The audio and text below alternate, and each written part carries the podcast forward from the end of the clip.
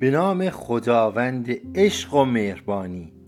سلام به تمام شنوندگان رادیو موج صلح.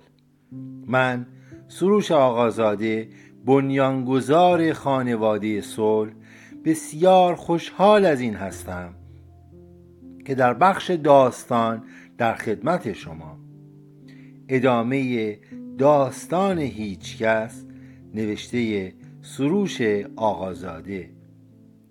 فصل هشتم قسمت بیست و نهم دسیسه. با طلوع خورشید جوان از خواب برخاست و متوجه شد که همسرش در کنارش نیست. لباسهایش را عوض کرد و طبق عادت همیشگی برای صرف صبحانه از اتاق بیرون رفت. با کمال تعجب مشاهده کرد که هیچ چیز روی میز صبحانه چیده نشده است. خدمتکار را صدا کرد و پرسید چرا صبحانه آماده نیست؟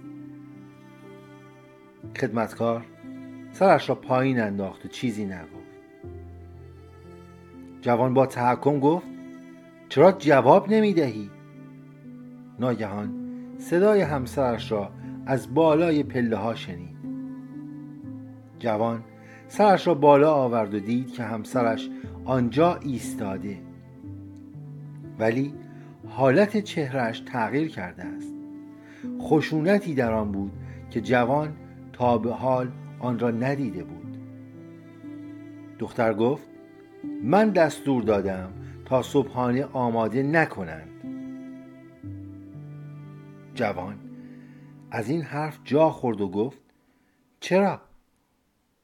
دختر با لحن سردی گفت چون من مالک این خانه هستم.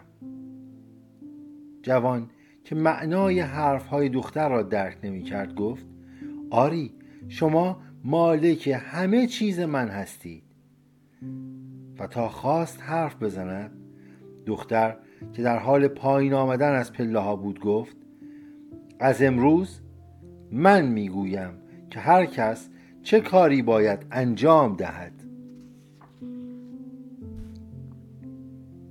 جوان از این حرفها گیج شده بود. زیرا هیچگاه دختر را این گونه ندیده بود. این لحن کلام و این حالت برایش تازگی داشت. زیرا تا شب قبل با او به راز و نیاز عاشقانه پرداخته بود. ولی اکنون لحن کلامش بسیار خشن و سرد شده بود. جوان با حالتی گیج و من گفت من معنای حرفهای شما را متوجه نمی شوم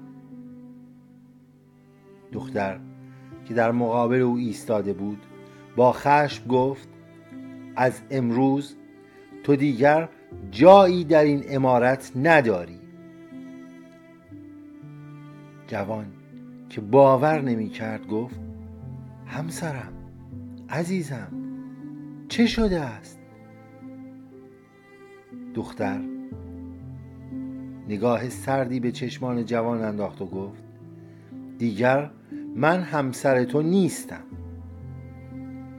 جوان که نمی توانست این مطالب را باور کند با لبخندی گفت چه شوخی بامزه ای بس است دیگر.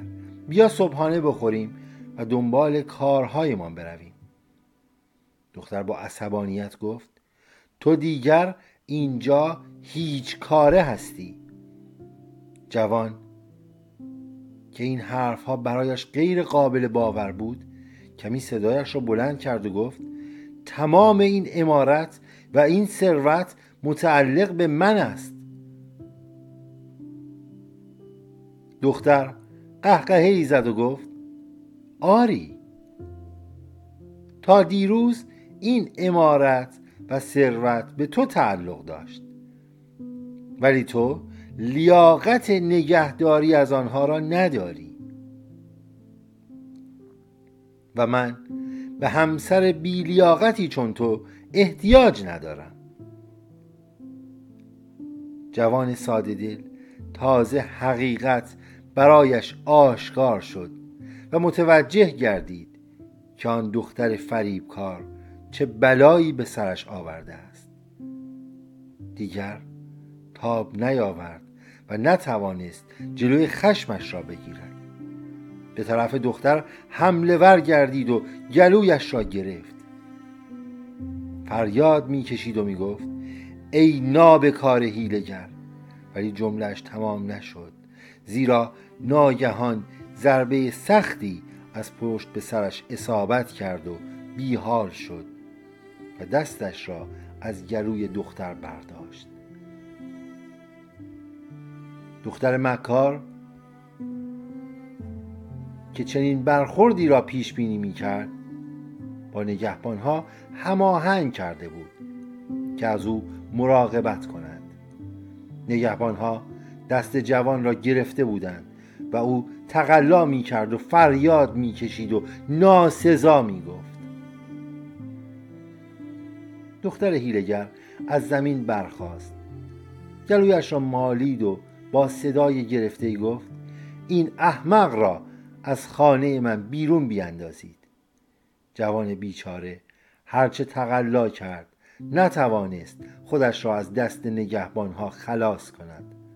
آنها بسیار قوی هیکل بودند.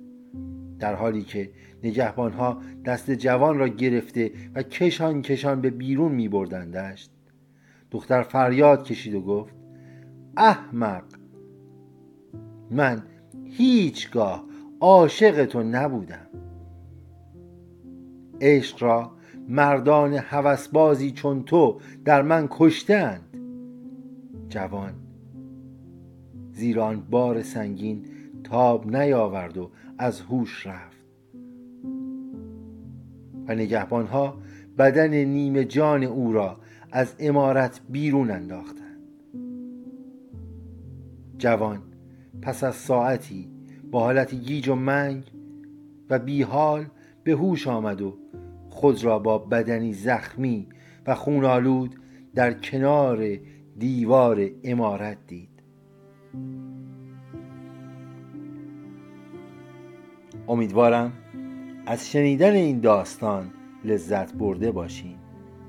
ممنون که شنونده رادیو موج صلح هستید.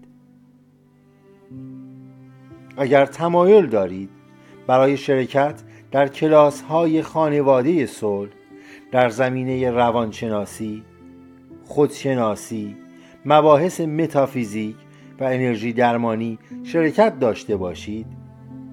به این شماره دو صفر نود پانصد و پنجاه و دو هفتصد و نود و چهار بیست و سه دو صفر در واتساپ. پیام دهید.